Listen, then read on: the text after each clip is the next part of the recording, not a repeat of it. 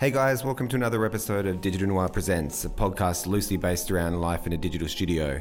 I'm your host, Sam, and on today's episode, we've got a few guests. We've got a couple of guys from my barbecue team, Caleb and Tristan, Secondhand Smoke, and they dropped in with Dougal McFuzzlebutt from McFuzzlebutt's Mansion. He runs a couple of local barbecue competitions and is heavily involved in the Adelaide food scene.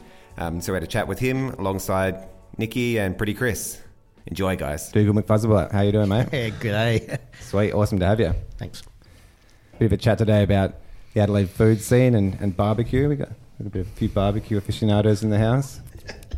Been chatting about beer already Experts. And drinking beer. and drinking beer. Can't talk about beer without drinking beer. Well, what do you got in your hand there? It's not South Australian, so I don't know if I should be mentioning it. Yeah, we're not sponsored by them either. No, We're, look, we're looking for a beer sponsor at the moment. you mentioned this one. Yes, we have Cooper's uh, Session Ale, the finest tropical ale known to man. With hints of coconut cream and oil. Yeah. so, um, cool, Dougal. Uh, tell us a little bit about uh, Up in Smoke and what's happening this year with the with the barbecue festival. Sure. So, Up in Smoke is uh, Adelaide's original barbecue um, fes- uh, festival competition. Um, so, it started three years ago now. So, this will be our third year, and uh, it's grown every year. So, we started with 23 teams the first year. And uh, grew it to 38 last year, and we'll be up at 45 this year. So, it uh, used to be all about low and slow, and uh, so that was uh, where the Australasian Barbecue Alliance um, sanctioned us for the low and slow part. But this year we're actually introducing um, the Steak Cook Off Association from Texas. Um, that's kind of more about the hot and fast portion of it. So uh, ABA, we've got five categories, so that'll be uh, chicken, lamb, pork, pork ribs, and beef. And then uh, in the SCA, we've got three categories, and that's burger, hot dog, and steak. Sweet. So I obviously know a fair bit about the, the barbecue con, but maybe interesting, like chatting to people that don't know so much about, you know, what is low and slow and what's a barbecue competition, why are people doing barbecue competition in the first place. Like, I know I talk to people and they're like, what? Competitive barbecue team? What are you doing? Yeah. Cook, cook sausages and chops. Yeah, that's yeah. It's just the Stay up sausage all night. Yeah, it's just Bunnings on steroids. um, yeah, it is, look, it is. It's kind of strange because uh, you know when people ask me what I do for a living and I say I run barbecue competitions, they look look at me with a blank stare and just think I'm a lazy sod that uh, lives on the dole. But um, no, this is obviously only one portion of my business, but. Uh, uh, the low and slow side is exactly what it is. So it's low heat and slow cooking times, and there's uh, other guys around this table that can uh, lead into that a lot more. Uh, obviously, being competitors, um, and uh, I'll let you probably chat about that, maybe, guys. Yeah, absolutely. Like it's it's one of those strange things. Like you, when when people talk about it, yeah, like nobody really understands No. exactly what you mean. Like when you when you do it, it, it makes a lot of sense. But it's, I don't know. It's like it seems to be sweeping the nation. would- Wouldn't you say, Sam? Like It seems to be sweeping the nation. like it's like I mean, I- like I'm a butcher, so it's like I, I see more and more people coming in into my shop, and like uh, yeah, it's just like they're all, they're always asking about like you know different cuts and how to cook them, and it's something. It's like it's it's something that like we're we're really priding ourselves on. That's You know? probably one of the key points is the cuts of meat that you use. Yeah, uh, yeah. You know, they, I suppose, what we used to call secondary cuts, which Yeah. are now the price of primary cuts. Yeah, yeah, Um, absolutely. It's it's crazy. Like it's you know, but like the difference of quality though. That's the thing. You know, like you, you want like a, a like still you know you want to spend a bit of money on like a nice piece of you know like a nice piece of pork shoulder or a nice piece of brisket. You know, you want to hmm. you get better results than something that you know might cost you half the price. With those cuts of meat, you'll find that it's generally not as tender as what you'd get out of a steak that's a Scotch fillet or something like that. Oh, so no. you know, your your sl- low and slow comes into it from, I suppose, the necessity of having to cook it um, for longer periods to break down yeah, yeah, um, exactly. the muscle like- tissue. And, yeah, exactly. Get get like a better better sort of finished result out of a, a product that might you know if you if you threw it on on the barbecue for twenty minutes it'd be awful. But you know like you, yeah, May as well you- eat your boots. exactly you break it down and then it becomes like something amazing. You know. Let's maybe run through like what, what an actual comp looks like, because that then, Sure. I suppose flows back into what you're actually having to organise, which is a pretty mean feat, really, with 44 teams and a whole lot of logistics to kind of put together to make the thing run smoothly. Um, so, I mean, do you want to run through like what, what what's involved in a comp in terms Oh, of it's like- from a team's perspective? Yeah, yeah. Well, I mean, it's it's like I, I think the biggest part's the setup, really, isn't it? Yeah. Like, Organisation. yeah, Maybe like start from like yeah from like the day before. When you, Yeah, or, or, like- or maybe oh, like it's even like- a week before. It starts months before. like we're sort of already yeah we're, like we've got our eyes on up in smoke like so you know we're like we're, we're running a practice this weekend you know going to go through some some different stuff and just like you know get yeah it's like it's it's a long process for something that sort of finishes with like you know you have basically like a well like a 10 minute window for each hand in and you know you yeah it's like weeks and weeks of leading up So, to so let's run through it. So you've got five categories, yeah? So you've got, was it, is there six categories this No, year? five, this year. so four last year. chicken, lamb, pork, pork ribs, and beef. Oh, Okay, so seafood's not in there? seafood's not in it Uh, no, I took seafood out. Oh, good. You need to check your event guide for that update. See, yeah, it's- Thankfully. we were, we were tuning up for that. We had this like amazing idea. I'm kind of So- happy about that. Yeah, I, I can tell. I can tell. White bait's a bit hard to do, honestly. I won't say what I was going to do. No, on I was just saying, yeah, we, we, yeah, Yeah. we'll save Um, that. So you've got yeah five five categories, um, and basically on the day you go in, rock in at uh, if you're doing SCA at six a.m. But if you're doing uh, Like, you like have like nine your, your a.m. bump in times. basically go go and set up, and it's it's like going camping for for a week for 24 hours, basically, isn't it? Like we've got With more barbecues. with more barbecues, two marquees, a bunch of trestle tables, obviously all our eskies, um, you know, all the knives, all the meat. So the meat, that's like the most important thing. Obviously. got to basically And the moon chairs. the moon chairs. So you're going to say about the the moon moon shine. Well, no, you know, Moon and, shine's and then the ones you can sleep into, the reclining chairs. But we really need to be set up and comfortable to like commercially cook really for, for 24 hours. Um, so it's a bit of a setup just getting that done. Um, and then, and at- fitting it all into a five by five space. yes. Yeah. yeah, so, it's yeah, we're not like we're not massively spread out. I suppose that's like the, the picture in people's head is like you know you're like yeah you just got trailers and So it's like a super tight space, basically. yeah yeah So smaller than It's this. Oh, yeah, smaller than this room, smaller probably. than- yeah, so and we yeah probably we, cut off on the table there. So and we spend yeah what 24 hours together like arguing and like Just Yeah. sleep in that tiny space as well. We do. well we try Yeah.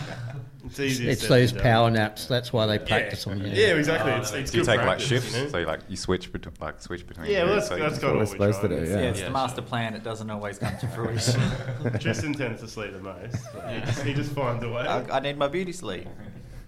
Yeah, you got to wake up from it. Need as a well. bit more, I think. yeah, that's like, a, like a two to three hour buffer window So then five o'clock, basically, judge comes around, checks that all your meats, you know, hasn't been pre-marinated or you know haven't hasn't been doctored in any way. You got all your safety gear.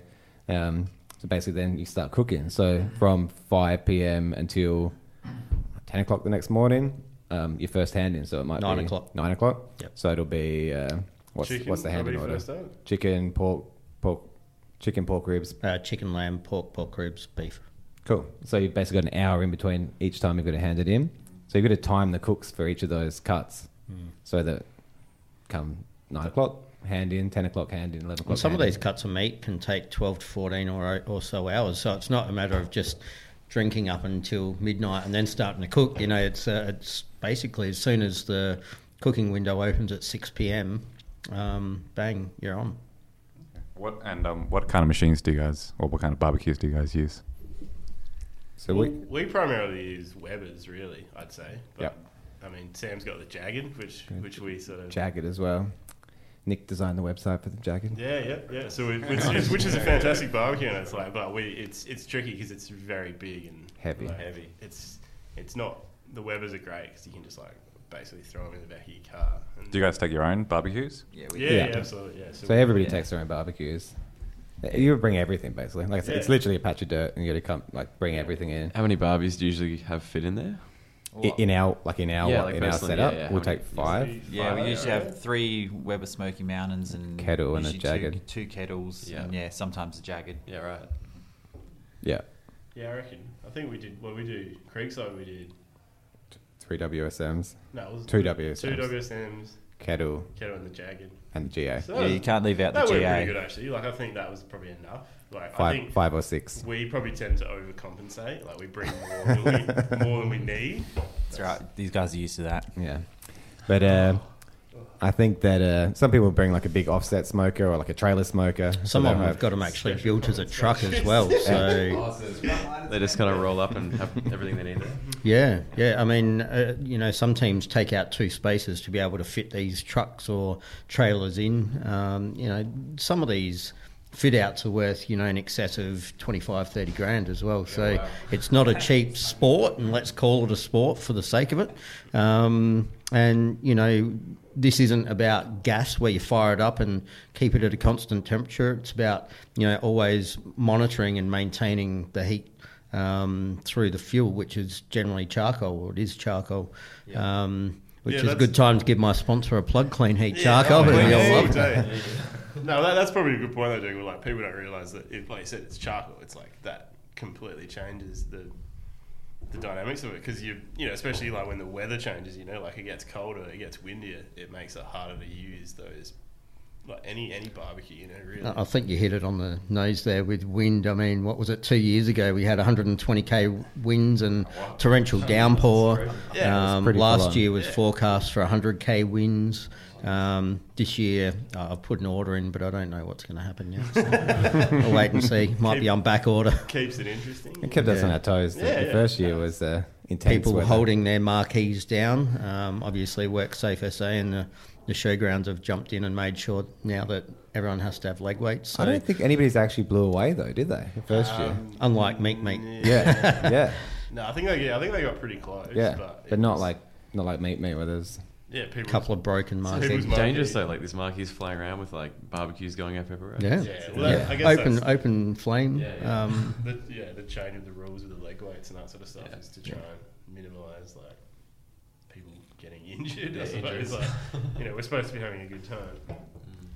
I suppose that's like some of the logistical stuff in terms of organising it. It's a bunch of people coming coming in, bringing their own stuff, fire, and I Beer think one of and- the biggest logistical nightmares, as we've found out, especially last year, was when teams all arrive at one time, and you know that that's forty-five teams of four people. Um, you know, it's uh, it's a lot of hard yakka trying to get everyone in the right spot and fit in and uh, in and out with big trailers and trucks and set up and be ready on time. So yeah, look, it is. It's it's it's fun. I'm very lucky. I'm a Virgo who's attentive and and uh, has it all planned out in my head. So, um, but no, look, it is. It's it's good fun. I love it, and um, you know, being part of the barbecue um, community, I think it's massive and it is growing. You know, that South Aussie barbecue page that uh, is up and running was at nearly four thousand members now, and that's had to be kind of stopped a bit to, to make sure it's all policed and um, it's great, but lots of information on there. definitely seems to be taking off. Yeah, yeah, it's like it's it's good. It's it's satisfying when you like when you like I said like when people come through the shop like Yeah, sure. And you, they're like oh you know I want to try this out. And it's like it's like yeah cool like Are you noticing the increase in people yeah asking for it? absolutely. Like, Are they asking you as well for information on how to actually cook it? Because I think that's one of the biggest issues. Is a lot of people go, "Oh yeah, I've heard about this. I can cook a piece of brisket, or I can, you know, cook, cook Boston butt slash pork shoulder." And they take it home, they completely screw it, and then go, "Oh, well, this is nothing like what I thought." So Yeah, well, I think like it's really important for us to like to to give as much information as we can because like you know we, we want people to come back to the shop and not go oh you know I bought this piece of meat and it was rubbish. It's probably their fault. You know, so like if I can give them as much information as I can about cooking it, it's like it's only going to benefit you know the shop and like our industry because like that's that's the biggest thing that people say I find like in like in butchering is just that you know they're not sure about a certain cut and you know like they've done it before and they don't know how to cook it you know I don't, oh, I don't know how to cook a steak or something like that you know like so the more more feedback you can give them or the feedback you can get from them just helps us really And you can see based on the availability. I mean, you know, Drake supermarkets um, now have a massive range of the low and slow style meats, and um, you know, being able to go to your local butcher and having it readily available there, and a lot of the bigger um, name brands, whether it's um, you know, from Teys with their Riverine or Sure. you know Jack's Creek or whatever. It's amazing how these cuts that were probably used as pet food or or um, you know maybe it was only sold to restaurants and hardly they were using it back then either. Sure. But now it's so readily available. It's fantastic. I love it, but it has come at a bit of a price for those who used to enjoy buying it really, really cheap. Um, it's certainly crept up in price. From a butcher's point of view, like they, some of them are just different cuts to what we're used to as Australians, right? As well, so they're quite specific, kind of like like a full brisket or Yeah, well, that's like you know, Goodwood quality meat. It's like we've tried to really bring in that, like you know, we we support like barbecuing and low and slow and that sort of stuff. You know, so it's like knowing, yeah, like n- the knowledge of the cuts is important. um, yeah, so That wasn't me. Aliens escaping. you know, like yeah, and, like it, every every every single piece of meat has like a, you know, it's, it's, it's good for it's good for certain things and it's not good for other things. Sure. You know, like so you, you need to you need to like yeah, hone in on those things and and if you can educate like the customers to that as well, you know, they can come in and go, oh, I tried this and it worked really well, or I tried this and it didn't work so good. You know, it's like oh, you know, you know, it's like that's the feedback. Like you know, you want to know how it went for them. I'm sure like it works the same with you. Like, Sure. Think you know things that work, you know, for you for some customers don't work for others. You know. Yep, definitely. And I think, yeah, and you can't do one thing for every customer. So Exactly. Exactly. Yeah, cool. So, um, Dougal, tell us a bit more about how you got into food. So, obviously, just running barbecue comps and everything you do, pretty involved in a whole lot of South Australian kind of uh, culinary scene, really, and, and, and photography as well. So, Yeah. Um, so it was about just over six years ago now. I um, took a voluntary redundancy from a big corporate and uh, went travelling for a while, tasting food around uh, various Southeast Asian areas, and came back and the job market was pretty bad at that time for a um, you know marketing manager, and went well crap. What do I do? And my friends kind of pushed me into um, the food industry merely because of my passion more than anything and my love of cooking food. At uh, um, and and obviously the passion for South Australia was already there. Um, so it was really the the key thing for me was about promoting the small producers and and coming out of that corporate environment where you're just a number. I wanted it to be about you know giving a voice and, and opportunities to people who maybe didn't know how to take good photographs. And back then, you know, social media um, was kind of hitting its mark, and Yeah. uh, but people were kind of promoting their businesses with really bad photos. Um, coming from a background where my dad was a professional photographer for 50 years, Yeah, cool. I grew up with a camera in my hand, so that was my first option. Then, obviously, uh, the marketing background, uh, my sales background. Um, so I kind of just focused on uh, my key skill sets from from my uh, previous life and um, brought that into the industry. Um, did a bit of rapping with craft beer, uh, hence why my love of craft beer and hatred for commercial beer. Um, and yeah, really just developed it from there. Do a fair bit of MC work, recipe design, um, obviously event management, marketing, consulting, um, working with chefs, restaurants, food producers, uh, breweries, wineries, distilleries, you name it, as long as they're South Australian and they're yeah worth working. seems like a good time to have got into the industry. Like, obviously, we've always had a really good food and wine industry Mm. locally, but the last six, seven years, it's kind of really blossomed, it seems. It has, yeah. Look, it's um, it's an amazing uh, part of my life, and I just love it. I still don't feel like I'm working, um, and I still wake up and pinch myself, and, and just love it. I, I, I, yeah, I look forward to every day. It's a new challenge, it's a new opportunity, it's new people, it's new flavors. Um, so yeah, look, I, I just absolutely love what's happening in this state of South Australia. I think we get bagged a lot from the eastern seaboard, um, but we have so much to offer. Absolute bucket Do you reckon we're still offer. getting bagged? Is that is that still a thing? I, I feel like people are kind I of. think a little bit. Still Yeah. heaps of Victorians, especially, oh, and, and Sydneyites who uh, hope no one in here is from New South Wales because I think they're a bunch of fucking snobs. Um, We've just been getting slept on for too long. I think Yeah. that's the thing. Yeah. It's, I- like, I- it's, a, uh, it's a jealousy thing, I think, as well. I It's think like- so. Yeah. I, I don't. I mean, I know people from interstate that are coming here and going, "Oh shit, Like I didn't realize. But I think before they come here, the problem is they're actually saying, "Oh, Adelaide, why would you want to go there?" Sure. And we've had that quite a bit over the social media feeds, not only from the Up in Smoke page, Yeah, but okay. also from McFuzzlebutt's Mansion. I see comments on the Adelaide Beer and Barbecue Festival page where people are saying, "Oh, this looks amazing." Oh, wait a minute, it's in Adelaide. Sure. So, you know, there's still that whole mindset that Adelaide's a boring little country town where we, you know, put people in barrels. Mm. And It's, it's not a bad thing we're slept onto a point, I think, because I think once people do come here, they, they kind of They they, see it wanna and they appreciate it. Yeah, that's mm. right. we want them to leave because we don't want them Yeah, buying that's all our houses here and wine. There's places like like KI or the Yorke Peninsula where they're sort of trying to really push tourism at the moment, which is good and, and potentially bad as well. Like you know, you don't want it to become Rottnest Island or Correct, yeah. And that's always going to be. I mean, look, we've got 18 different wine regions across the state. I mean, Yeah. it's huge. And, you know, five of those are within a half an hour's drive from the city. It's, uh, you know, we're, we're just so lucky with what we've got in our own backyard, being that more condensed city um, where we kind of travel north and south rather than north, south, east, and west.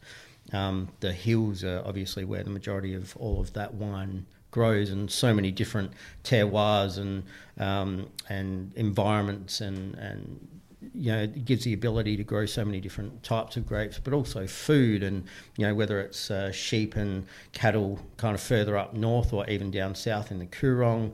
You know, to beautiful seafood in some of the cleanest waters down near Kangaroo Island there, and across near Port Lincoln. I mean, we've just got we've got everything that you want when it comes to food, except for bananas, and I don't like them anyhow. that's it. It's all really accessible. Uh, you know, it's, it's all an hour and a half from the city, and you've got this abundance of you know awesome food and wine.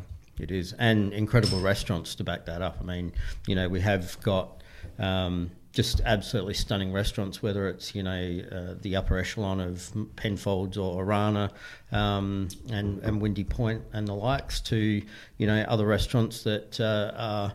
I suppose lower price point, but still smashing out amazing food. Africola is, you know, uh, for, for guys who love their barbecue. I mean, Duncan Welgemoed's one of the best barbecuers in restaurant scene out there, um, but different style. It's not so much your typical American style low and slow. It's your, it's your um, South African. Um, then you've got uh, old mates down at Sneaky Pickle there, smashing out some incredible Doing awesome work. American style barbecue, which gives me a point to plug in the the uh, For Love of Barbecue Yeah, lunch sweet. that's happening on the 17th of June as well. So, you know, 50 bucks uh, ahead for four courses of American style low and slow. It's uh, it's a Anybody can get along good for that.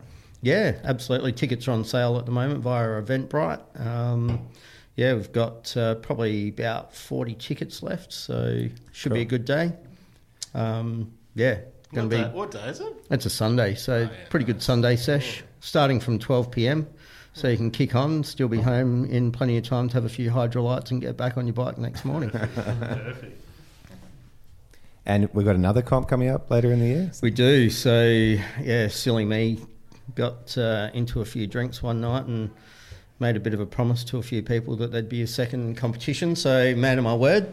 Um, that's all up and running now. So that's actually going to be out at uh, Provenance Barossa, which is out at the old Penfold site. Well, Penfold still operate from there. Um, just uh, before you get to, um, or just out, just before you get to Newry um, on the main strip there. So uh, First Drop Wines are the crew that I've teamed up with, and and Tarac Industries, who do a lot of the um, uh, the purification of grapes to pull out the um, pure spirit. Yeah, okay. Um, and uh, and then we've got Stein's Tap House. We've got um, Barossa Gin and uh, um, was it Bean Addiction out there as well. So coming together, we're going to try and create a really good festival atmosphere.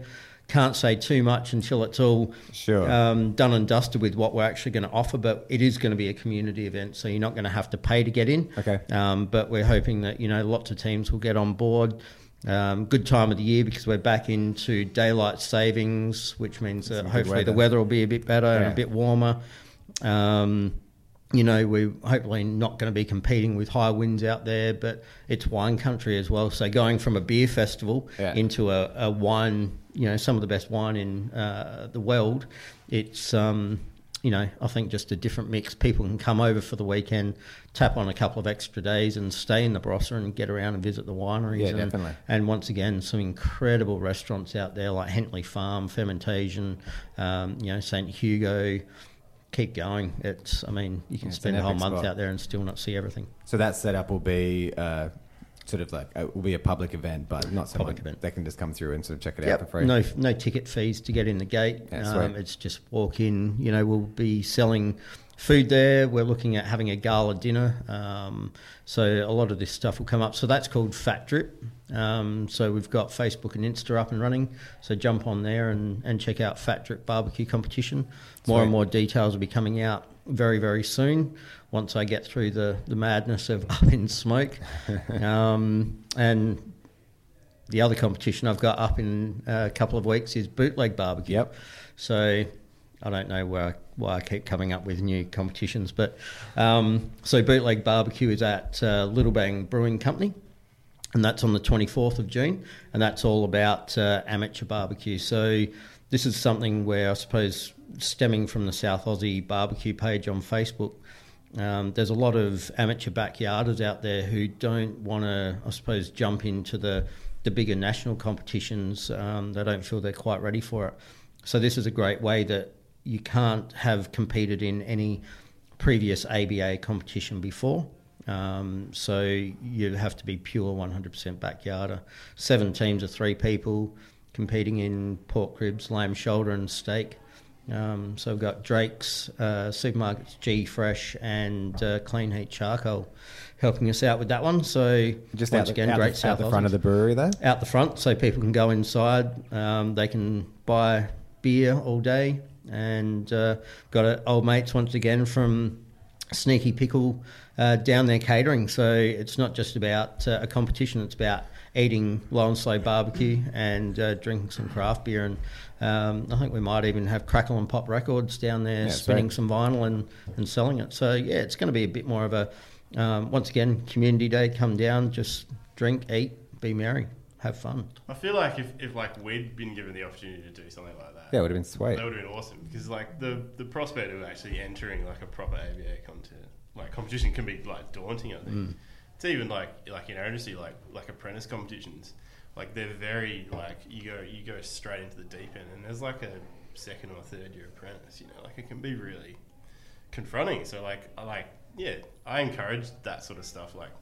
The competitive kind of friendly atmosphere, I think, Yeah, is like a really good way to like, know, Bring, bring people into it. Exactly, bring people into it and get people into the whole spirit of the thing and make friends and like yeah. I think I think if anything, like some yeah. more of those kind of just casual kind of comps. Like Yeah, I, know, I know they do exactly, the like the ham cook off down at Gould every year. yeah, and- it's like Um, awesome, and that's been going for ages. Yeah. people love it. You know, it's like Well, it's a great way to learn as well. I mean, you know, the uh, a lot of these bigger competitions, it's hard to get in amongst the teams because they're so busy. But you know, I know that um, this is going to be a lot of low and slow barbecuers at the um, bootleg barbecue yeah, comp. So Yeah, it's a great yeah. chance to come down and speak to people who are just eating and drinking on the day and, and talking a lot of shit, but And learn a bit eat as some well. nice barbecue as well. I mean, the thing that we found when we're cooking is that when the when the public come through, they just they just want to eat barbecue. They're like, you know, Correct. Yeah. it's a time to eat barbecue. That's why like that whole feed the crowd kind of thing interests Yeah. me. Like, did you see that over the weekend? No. Like, with- yeah. So I didn't really. I was just following like the Weber Kettle Club,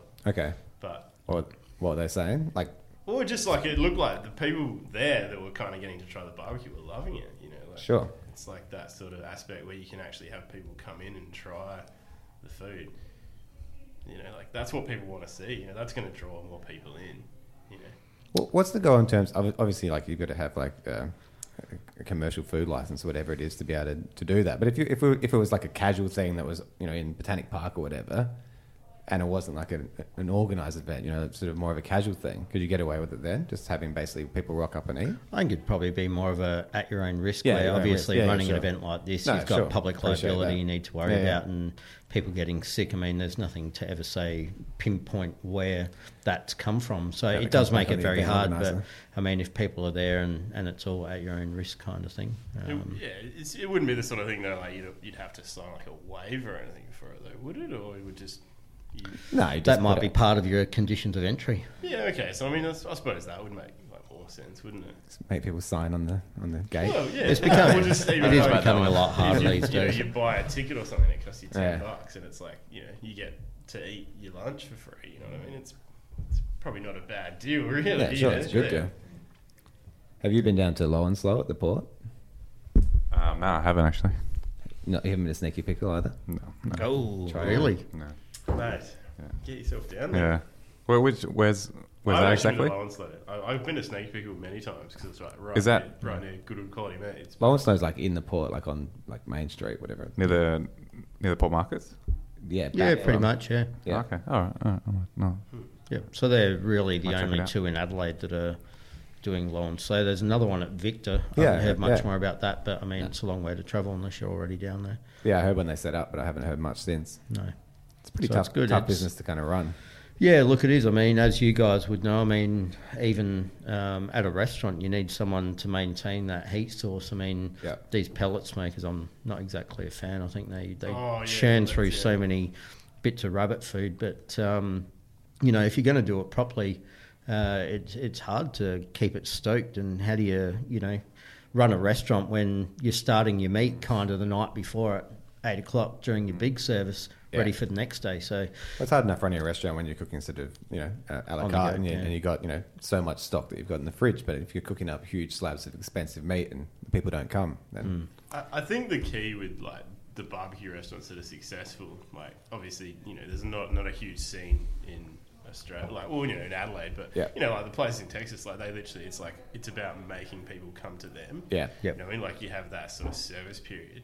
You know, a lot of them they do run like all day. Yeah. But I think the ones that are really popular, it's all about sort of drawing the crowd in the right time. And that's where Sneaky Pickle do, do it well, and it's Yeah, just yeah. dinner service. You know, I think exactly, and so that's people fantastic. know that, and Yeah. it's like it's that Keeping it, gets keeping that kind of to, time you frame know? short. Yeah. We went through um, like California and Oregon over Christmas, but and there was heaps more barbecue joints than I than I thought. We went through a few, but they're very much just like takeout joints and yeah, like lunch joints mostly. Yeah, it's like Um, and sell out like, and it's done. Like, or maybe even though they're just reheating it and that Yeah, sort of I think stuff, so, You know, yeah. Like it's not like fresh off the barbecue kind of thing. Definitely. Well, there was that story a couple of weeks ago, Black Bear over in um, Sydney, and I mean they've got lineups, you know, yeah, they're good dudes. Yeah, almost k down the road kind of thing. It's insane. Because people like like the word's built and people know what they're going to get, like, Hmm. and they're happy to wait for it because they know that it's going to be an awesome product. You know. And the flavour you're going to get from you know something that's lightly kissed with smoke compared to something that's been pan fried, or Mm. you know it's it's just a whole different flavour profile, and it, it's just amazing how it marries up so well with meat, especially your bigger fattier meats as well. Uh, I think it just yeah, I love it. Goes well with beer, goes well with wine, goes well with bourbon. I'm a happy man. yeah. There's so much you can do with it as well. I think like you know, there's obviously the, the kind of barbecue plate, but uh, you know it's interesting doing like Afterwards tacos as or well, yeah, like yeah. What, you know, pies and a whole, whole Yeah. sorts all sorts of stuff you can kind of match it with. That's it. You know, cr- uh, cryovac it, throw it in the freezer, bring it back out, make. Yeah. some burgers for breakfast. It's pretty good. So your your dad was a commercial photographer. He was well, mainly um, wedding portraiture, Okay. um, but uh, yeah, did um, did uh, commercial photography for quite a while as well, and Growing up some cool cameras around the house. very cool cameras. Yeah. I've actually still got one of his Oh, beautiful really? old Hasselblads. Oh, wow. Um, I made him promise to me that he'd uh, keep that for me Yeah, because sick. oh, I just think they're they're a stunning camera and yeah, Yeah, beautiful so- cameras. yeah, it was a nice, nice time in my life having all that camera gear and a studio that I could kind of set up and. Do you have a dark room at home or was it? Yep, dark Oh, room. really? Oh, wow, the whole He's still setup, got that's the. crazy. Oh, it's amazing. So you know, he printed for nine other photographers, Wow. as well as being out doing weddings every weekend, and um, so you know, he was he was flat out. And back then, it wasn't digital where you could just hold your finger down No, on sure. the camera and bang, I'll just choose the best ones. You had to. You had to really know your shit and you know understand aperture and Yeah. uh, you know and light and um, the light source and where it was coming from and how to set people because you know these days it's all candid and you know Yeah. anyone with a bloody iPhone thinks they're a photographer. Gives me the shits. Yeah, no, I mean it's, it's a it's a big difference really understanding light to start with, but then yeah, like composition and and and, and thinking, you know, you don't have that immediate response of okay, I can take fifty shots and one of them will turn out, and I can always edit it quickly. So you know, you Exactly, where you know he, he had to look for people that blinked, and he just had this amazing eye where he could Yeah, pick right. out of a group of twenty people. If someone blinked, and he'd take the shot again. Um, Yeah, because sure. with film, you don't want to stand there and just hold down the the button because mm. you're going to end up with a bucket load of rolls of film that's cost you a shitload of money. So Yeah, 100%. Yeah, it's it's interesting. That's why I only do food. A, it doesn't talk back, and B, I get to eat it afterwards. so no, it's good. It's good fun. So you've always been into photography then. That's obviously Yeah, apparently I took my first photo at the age of four years old in the back of the old bongo van in those days, the old Mazda bongo. Um, set up my teddy bears and, and took a photo on, um, I think it was a Blad back then. It was either a Blad or a Nikon. So Okay. I've tried to make him find this photo and he's uh, obviously kept all the negatives over the years and years and years, but he still hasn't found it. Oh, I can't find it too bad. Oh, it's gonna. I'd, I'd really want that photo, but yeah. so. So coming from you know having that photography background and then being in marketing, how, what did you feel about Instagram when it first sort of launched? Were you like straight into Instagram or? No, it took me a little while. I think you know because back then I was still in the corporate world, and but then as soon as I moved into this style of work, um, you know, Instagram and food, uh, you know, Facebook really started slowing down there, and it kind of became the retirees' way of communicating um, more than anything, and um, the algorithms just became too hard to grow. Yeah. Um, where Instagram, you know, photos tell a story, and I think that's the one thing you know the, the the catchphrase on my website is you eat with your eyes. And you know i believe that with anything you do you uh, with food you know you eat with your eyes before you do with your mouth and i mean think of the amount of times that you're in a, a, a restaurant and a waiter or waitress walks past and they've got a plate of food and you go holy crap what's that Sure. or the person next to you gets their food first and you get food envy so you know you do eat with your eyes before you do with your mouth and um, I think that's where photos really help tell a story. But um, on the other side of that, if you're taking really bad photos in bad light under fluorescent light, or you know, it can make the food look totally off color, um, and all of a sudden, you know, people aren't going to want to eat your food if it looks like shit. There's a real art to food photography. Like obviously cooking beautiful food and and and then arranging it. But I mean, we you know we we try and run our Instagram account, but like by the time you finish cooking and you've got something like actually arranging it and you know doing that styling and you know it's kind of it's and then process in processing it and Yeah, then sure. posting That's it. Right. It's it's a long, uh, really long process. So I mean, generally, kind of I'll cook. I'll try and cook most nights, and um, then by the time I take the photo and then eat when it's still partially warm, and then. Um, process the photos and then put them up you know oh it's it's kind of a two hour plus process And is that something that you plan out? Like you obviously like you know looking through your Instagram account, you've obviously got you know beautiful food pretty much for every post. Is that Mm. something you're thinking right tonight? I'm going to do you know a flank steak and I'm going to or is it just kind of No, I just get. I wake up in the middle of the night most times and just come up with crazy menu ideas and, um, or you know, one of the big things I do is look in the fridge or freezer and see what we've already got and um, create um, recipes out of that. So I do a bit of work with Oz Harvest to Okay.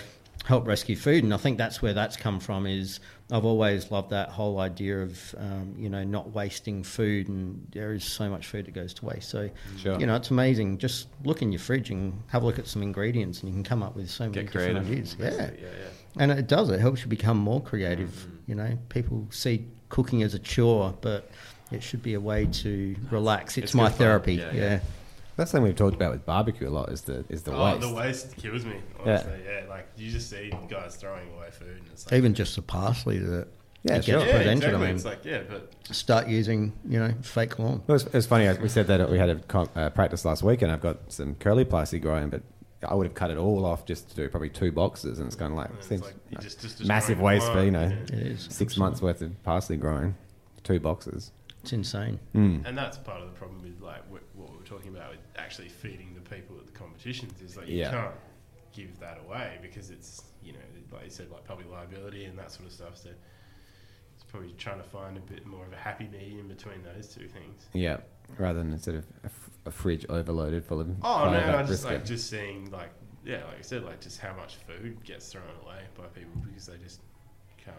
And you can't just you know concentrate on cooking one piece of meat at a competition either because exactly. it has to be perfect. Yeah, and it's like you can't go back after 12 hours and go, oh, let's start again because, you know, I accidentally dropped it on the ground. You have Yeah, to. It's It's kind of have to be insane how Yeah. much some people cook though. Like we've mm. seen some yeah, people and that, cooking that's like it. Like we were shocked. Like Yeah, we, we were. you know, we're seeing people cooking like three whole briskets, which is like you know twenty kilos of meat yeah, know, and to like get six slices out. four of hundred dollars worth of five hundred dollars worth it. of meat. So, but like, I mean, that's just you know, that that probably is part of the you know the dedication for, for some people to do well, you know, because they're really, you know they want to get the best they can out of a product, but it Actually- almost yeah Yeah, I actually cooked the lamb um, over the weekend. I helped my dad cook the lamb. yeah like a, Uh, it was it was a, I don't- I- it was just a big chunk of lamb that we had in the freezer. It's been there for a year, time to time to use Yeah. it. Yeah. and we yeah we we had, we we roasted in the oven, and it was it was horrible. it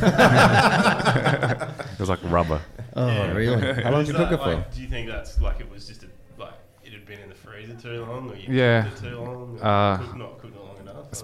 Bit Probably both. yeah yeah a bit of Yeah. both I would say yeah And that's the thing to be careful of when you freeze, because I mean, generally when you buy stuff from um, a supermarket, it comes just in a plastic wrap on a tray. Yeah. Where if you cryovac it, it does stop it from actually getting freezer burn as well. yeah Um, so it does help, um, I suppose, keep that meat a bit longer. And I know that a lot of butchers use those practices these days because Oh, it just retains the. Uh, I mean, we'd, we'd be lost without like vacuum sealing. I Hmm. mean, that's probably like like saved the industry in a way. Like that, I think that came in like in the eighties. You know, like longer shelf life even out of the freezer, but it's just amazing, you know, how it can change um, the way meat is once it's been in the freezer, not having it vacuum sealed. Mm. yeah. Um, yeah well, this this was like a like a freshly killed lamb that we bought last year, and then Yeah, right. Um, yeah, we like brought it home, we chopped it up, and we put it into bags. But it wasn't like vacuum sealed; it was just like normal kind of was it plastic like, bags. Did you was it cut up like not long after it was killed? Um, yeah, Yeah, so that that can be like problematic too. Oh, really? You do need to actually. There is a certain point of time where animals need to hang. Before oh, okay, sure, sure.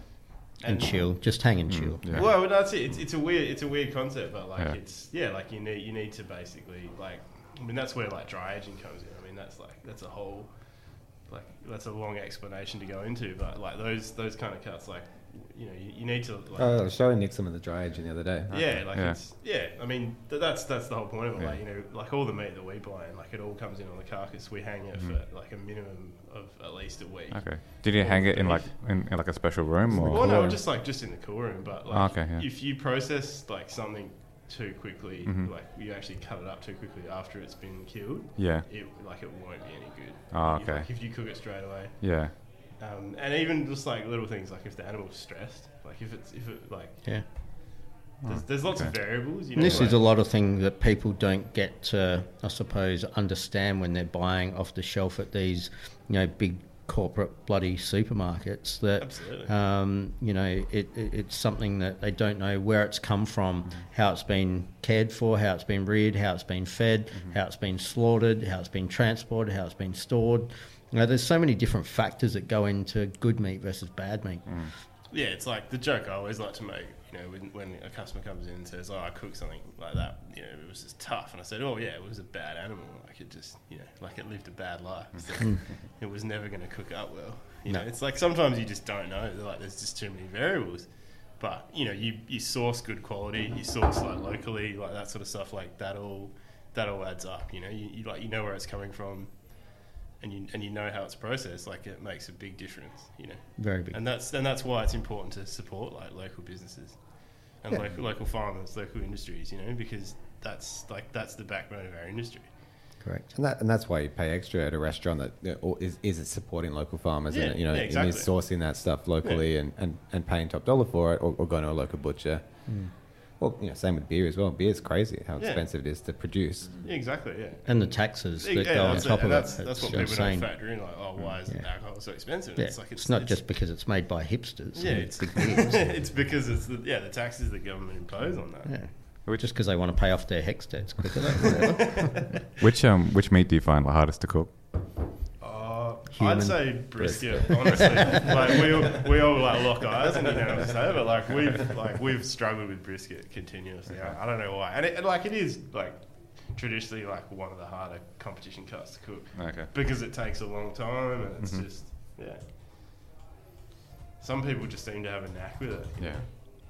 It's, it's a big piece of meat and there's you know, Very big. two, Yeah, it's- two it's- it's very separate muscles on there and- and yeah, it's like it's you got to cut it like, Mm. like the right way with the grain. The grain changes. Okay. Yeah, it's like Mm. there's, there's a lot of work in. All right. Personally, for me, because I'm like I'm obviously not an experienced like meat cooker. But I always find like lamb hardest. Like it always kind of smells funky when I cook it for some reason. Okay. Yeah, I, I just I- think I like don't really know why. lamb. Yeah. People say that, but I reckon it's just like lamb. Just, Just the a- lamb? A different sort of Depends on the cut of the meat as well. I Yeah. mean, you Yeah, know, your cutlets versus your shoulders mm. versus the ribs or the shanks. I mean, you know, once again, this is where the whole difference between low and slow and quick and fast, or hot and fast, um, come into it. Is understanding what those cuts are and you know the the makeup of um, muscle tissue versus fat um, versus meat, and um, and then you know how that breaks down over either a quick time or, or, or longer time as well. So yeah, it is. It's um, and then how to cook it, whether it's you know uh, low and slow in a smoker or whether it's in an oven or whether it's in a pot and you're poaching it or uh, or braising it, and you know there's so many different ways and techniques, and it just all takes time. And I think people shouldn't ever give up after trying it once. Um, you know, even the best chefs make mistakes. Yeah, they won't tell you that. No, no. It's, They'll, pr- they'll kill me for telling you that. it's practice, isn't it? It's like it's like anything. It's just you know you, you can't just do do something, cook it once, and go, oh, you know that wasn't very good. I'm just never going to try that again. And and there's so many variables. So you've got the, Yeah, you you you've go, got the oh, meat, yeah, you've got the mate, temperature, you've got the flavors, you've got you know. Yeah, yeah, it's all- very hard yeah. to replicate something. Work out what what you think was wrong with it, and then and then do it differently the next time. What kind of lamb do you cook? Like chops or leg or Um, shoulder, I think usually. I Okay. okay. Yeah, the shoulder. like- like That's a slow cooked lower- shoulder? yeah. Yeah, shoulders can be Yeah. tricky. Like Yeah. I think. They can dry out very quick as well Mm. with lamb. So, Yeah. you know, it can be the fact that maybe you're keeping it uncovered for too long. Mm. You know, you want to do it quick for an hour and then wrap it in foil for another two hours and then unwrap it for the last hour, but do it on a lower temperature of, you know, maybe 130, 140, um, where maybe you've got it up too high, sitting it up too Mm-hmm. High on yeah. the heat. So, um, but it could be about having a water bath underneath it if you're doing the oven so it retains Right, some right. moisture as well. okay. So there's a lot of different factors, Mm. and uh, I know maybe you'll have to invite us around and give you Yeah. some well, tips. that's it. We can give you some tips. We'll just bring Yeah. our own food with us so we don't have to. like, like sh- shoulders one of those things you always say to people like yeah cook it long and slow but then I Mm-hmm. mean we sell like trays and trays and trays of four quarter chops Mhm. every day and like I love you, four-quarter you chops. take it home and you cook on the barbecue so sometimes it's the application Yeah. too you know like it's like obviously they're not going to be as tender as a fillet steak when you cook them on the barbecue but you get a real nice flavour and like All right. Okay. you know it's just like Yeah. it, yeah And I think obviously we do lo- no smoked shoulders, but braised shoulders are beautiful. yeah, beautiful. exactly. Well, and then four quarter chops are awesome, like in a stew or Yeah, a yeah, casserole totally. as well. So it's like it just depends how you want to do it, you know. Now, if you go around to Nick's house, you get like the best Thai food you've ever had. So it's, it's, Oh. it's a it's a oh. good trade off. That's a Thai, trade-off, Thai for yeah. barbecue is, a, is a very I was going to say trade. that's like Yeah. that sounds pretty good. Like, Yeah. maybe we could, we could do something like that. I can only eat barbecue six nights a week. yeah, exactly. Like, Yeah, because because you know I'm growing up in Thailand, like food there's really fast. Mm. yeah, So obviously it's like a very bizarre concept for me. Like you know when And I first came here. as yeah. well. to, Yeah. to cook slow. Yeah, yeah, You yeah. got like like the like the pork neck, like what's the pork neck called with like nam prik? The yeah, yeah, it's, yeah, it's pop. it's yeah. That's Yeah. like amazing. And that, that's kind of a low and slow cut, but you, But you just sort of if, if it's grill yeah, it fast. Yeah, it's applied grilled, yeah. properly, like hot and fast, it's de- like it's a delicious cut, isn't it? yeah. yeah, yeah. yeah, like marinated And, properly. and like you know, realistically, it's like we don't have time to cook barbecue every night. Like Mm. we need to cook quick meals. Mhm. So like you need to have that balance. Yeah, Or have some barbecue in the freezer from last time. yeah, time. exactly. Yeah. Sous vide and bring it back. yeah, yeah. Get it, get it ready. so what are you cooking tonight? Steaks tonight. Yeah. Got you coming over, obviously. So Nice. got a couple of nice um, tri tips that uh, I did actually sous vide these because I, I had a favourite. massive hog tip. Yeah. So we got some nice uh, um, Jamaican jerk tri tip. Yeah, then cool. I've got some. I'm going to do some hot links. So these are some Little Bang beer hot links. Um, okay, who makes those? and uh, they were from my butcher. Interesting. Yeah, so interesting. That was for another event I did uh, Yeah. back in on Australia Day, I think it was. Are they like a fresh sausage or a smoked sausage? Uh, I'm going to smoke them. So they're like you buy They're them fresh, yeah. Yeah, yeah, cool. Yeah. So I these mean, were customs. like we've been doing the hot links for a while with the like we use the throwback. Yep. And we but we smoke them, so they're like a pre-cooked sausage. It works really good. Like Oh, they're amazing. Yeah. Jalapenos, cheese, brisket, mate. You can't go wrong. Uh, these uh, Luke's famous snags, or Well, no, no, that's that's a yeah. It's it's funny. Like we were talking about that the other day. Like he gets He gets all the pigeonholed. Well, because it, you know it was the team, and we actually When they yeah. polls? Sorry, no, no, we It's like the teams. yeah, like the shop. You know, the shop. We did the Mexican sausages. They were modified for the competition.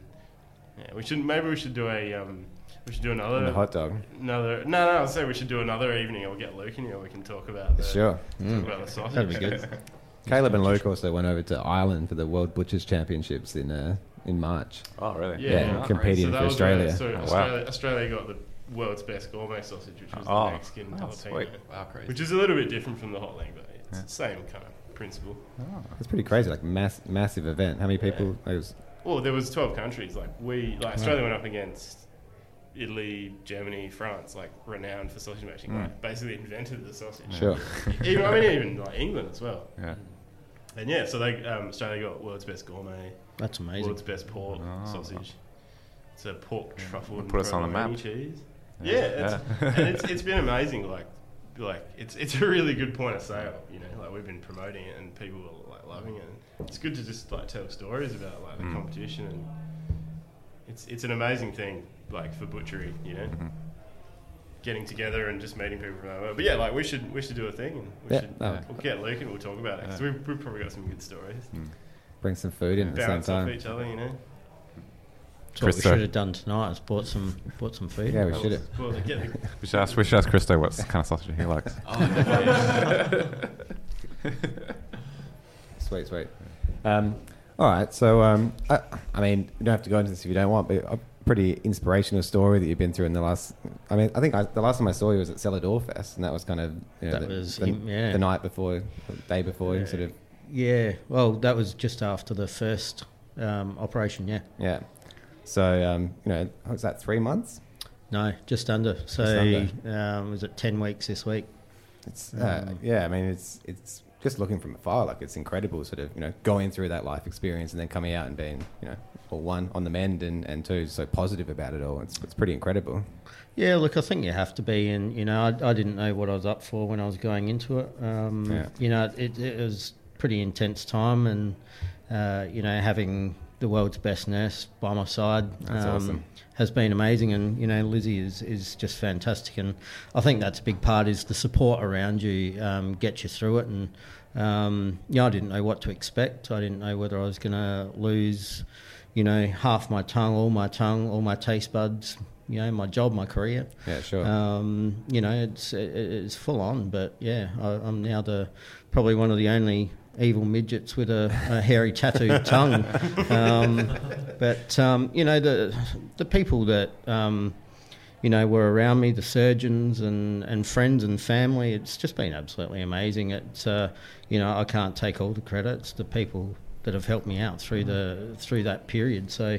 Um, yeah, look, it's um, they just told me uh, that basically I wouldn't be able to eat steak until I was drinking wine. So I went bugger it. I'll drink wine the day after I got out of hospital, and I went now I can eat steak.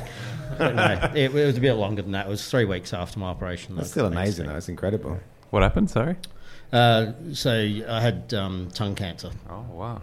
So it was pretty full on, pretty big news. Yeah. Um, hit home pretty hard after eight years of being misdiagnosed. Um, So and being told it was an ulcer, and Oh. yeah, just I suppose my whole career flashed before me, Oh, and wow. that was what I cared about the most. And Uh-huh. I, I don't think it was anything about my my welfare. Um, You know, when your numbers up, your numbers up. But um, you know, I was just worried about losing my taste buds. Yeah. But so I don't have taste buds on the left hand side of my tongue, so I eat shit food on that side, um, and uh, eat all the good food on the right hand side. Oh side. wow. Oh, that's So they actually took a, a skin graft from from Douglas forearm. and- Yeah. I put it on on the tongue. tongue. Yeah. Oh wow. Yeah, That's so crazy. they've taken all the lymph nodes out of the left side of my neck, so Yep. that's that big scar there. Yeah. And then big chunk out of my left arm, and then skin graft from my leg to put back on my arm. Um, yeah, so it was, it was pretty full on. Oh, wow. Lungs collapsed while I was in ICU. Um, so yeah, it was a it was, it was a very traumatic time, but um, you know the the hospital food was pretty good encouragement to get the fuck out of there and get better pretty quick as well. So, um, but cooking's been once again. I think we said this at the start of the podcast. Is you know, cooking isn't a chore for me. It, it's a therapy, and you know, it's my relaxation. It's what I love. And you know, it when I first came out, I had no strength in my left arm, and you know, I could hardly walk. So being able to get up and you know start lifting pots with two hands but you know it's at the point now where you know that has really helped me get back into it without any other form of physio or um, anything, and you know, I mean, I can talk with marbles in my mouth underwater, so nothing. cutting my tongue out wouldn't have uh, stopped me from talking. Um, I can still give the finger so people know when I'm getting cray cray. No, mate, well, yeah, just looking from afar, it's been uh, it's been pretty amazing. Sort of the uh, you know, just going through that life experience, I suppose, and coming out, you know, so shining. So, yeah, No, it's uh, look, yeah. Look, there's a lot of people doing it a lot harder than Sure. me, mate, and uh, you know, I, I just can't say enough to how how much respect I have for the people that are doing it hard with, you know, chemo and, and radiotherapy and stuff. I'm very bloody lucky, so I don't deserve any credit. You know, they're they're fucking incredible people. All right. Well, uh, on a uh, on a more barbecue note, um, so let's let's go into like when these comp dates are. So we've got Yeah, sure. we've got the Up in Smoke Fest coming in July. No, so we got. Uh, Oh, we got- I'll give you the full plan Sure. if you want it. Yeah, so we've got um, the for the love of barbecue lunch at Sneaky Pickle on the seventeenth of June, Yeah. Sunday the seventeenth of June. The week after that, on Sunday the twenty fourth of June, is bootleg barbecue at Little Bang Brewery. Um, that's the amateur competition. Um, two weeks after that, we've got uh, Up in Smoke, which is at the Adelaide Beer and Barbecue Festival at the Showgrounds. Any spots left in that, or Two spots. two spots? Two spots. I know. We, we do we do have a spot, right? Yeah, We- do, yeah. Are we, are we locked in? We'll see. We'll see what goes to air after this. um, Three spots now. yeah, that's it. So two spots for that, and then um, I'm going to have a little break, and then come back on the sixth and seventh of October, and that's uh, Fat Drip Barbecue competition out in the Barossa at uh, Provenance Barossa, which is or and First Drop Wines, obviously, um, and that's uh, new this year, but that's going to be pretty awesome. As I said, there's some stuff that we'll be announcing over the next couple of months. Sweet. When I say we, I mean me because it's just me. if any uh, if any budding events uh, management or specialists out there want to get a feel for what it's like, give me a yell. I might have a little bit of work for you, but just be ready. I'm a bit of a crazy Virgo control freak who needs shit done now and then. We're, we're looking forward to competing. Oh, 100%. And uh, people want to find you on, on Instagram. They can get you at Uh, yep. So Instagram is at mcfuzzlebutt.mansion or at UIS bar, uh, BBQ comp or at Fat Drip Barbecue or BBQ. Sweet. Oh, well, so thanks so much for coming down. Thanks for coming down, fellas. Thanks. Yeah, cheers. all. Thanks for the Thanks, beers. guys. Yeah. Yeah. Awesome. Cheers, Time guys. to eat some meat at the mansion. Let's do it. All right. Cheers. Catch See you ya. next week. Hey guys, just before we get out of here, I just wanted to say thanks for listening again. Um, I thought I'd drop some of those dates. So the um, Adelaide Beer and Barbecue Festival is the um, I think 6th, 7th, and 8th of July. Um, and the Up in Smoke competition is running on the 7th and 8th. So come down and check us out. I'll be there with my barbecue team, Secondhand Smoke, uh, cooking up a storm. And there's some awesome people there, some bands. It's a really good couple of days. Um, and if you enjoyed the podcast, hit subscribe on iTunes, Stitcher, wherever you get your podcasts from, SoundCloud. Um, and we'd love to hear from you. Hit us up on Facebook. Cheers, guys. We'll catch you next week.